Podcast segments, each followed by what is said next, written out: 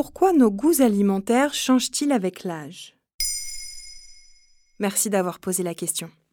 Brocoli, choux de Bruxelles, épinards, nous avons tous et toutes un exemple en tête. Petit, impossible de nous faire avaler ce plat de légumes ou ces fruits de mer, alors qu'ils sont peut-être aujourd'hui un régal, ou en tout cas, on en mange sans faire la moue. Je ne t'apprends rien en te disant que nos préférences gustatives évoluent au cours du temps. Le sucré et le salé sont deux saveurs particulièrement plébiscitées par les enfants. Cette sensibilité pourrait être un héritage de notre évolution. Concrètement, l'histoire humaine nous a conduits à nous méfier du goût amer et à rechercher les goûts sucrés. Les produits attractifs sont ceux qui nous sont bénéfiques, comme le sucré pour son apport en énergie. À l'inverse, la perception négative du goût amer est liée à l'évitement des substances des produits qui peuvent être toxiques.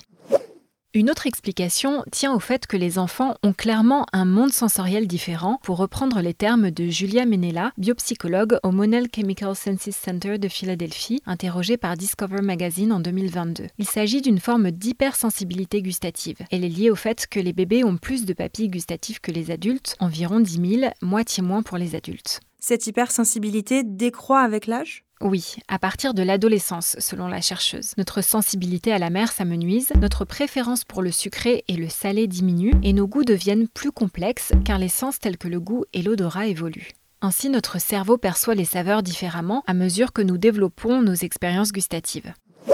D'autre part, nos papilles gustatives, qui se situent sur la langue, sur le palais, dans l'œsophage et au fond de la gorge, cessent petit à petit de se renouveler. Les papilles sont des récepteurs de goût qui répondent à 5 stimuli, sucré, salé, acide, amer et umami, qui signifie goût savoureux et qui a été identifié en 1908 par le chercheur japonais Kikunae Ikeda. L'umami est présent par exemple dans les oignons, les champignons, le jambon cru ou les aliments fermentés. Les papilles gustatives meurent et repoussent environ tous les 10 jours, mais en avançant dans l'âge, elles ne se régénèrent plus à la même fréquence. C'est pourquoi on observe une perte d'appétit chez les seniors. Mais nos goûts sont aussi liés aux souvenirs, non ? Tout à fait, c'est la fameuse Madeleine de Proust. Notre mémoire est connectée au goût. Nous nous souvenons même parfois du lieu et de l'époque où nous avons ressenti telle saveur. Est-ce que d'autres facteurs expliquent le changement de nos goûts ? De manière générale, les performances olfactives diminuent avec l'âge, ce qui modifie notre perception des saveurs. On constate par exemple une perte de plaisir alimentaire chez certaines personnes âgées. La chercheuse Julia Menella rappelle aussi que la prise de certains médicaments, par exemple ceux contre l'hypertension artérielle, peuvent altérer notre goût. Certains virus, comme le Covid-19, malmènent également l'odorat et le goût.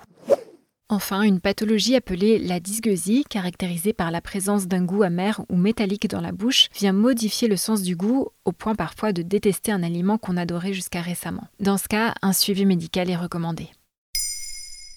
Maintenant, vous savez, un épisode écrit et réalisé par Émilie Drugeon. Ce podcast est disponible sur toutes les plateformes audio, et si cet épisode vous a plu, n'hésitez pas à laisser des commentaires ou des étoiles sur vos applis de podcast préférés.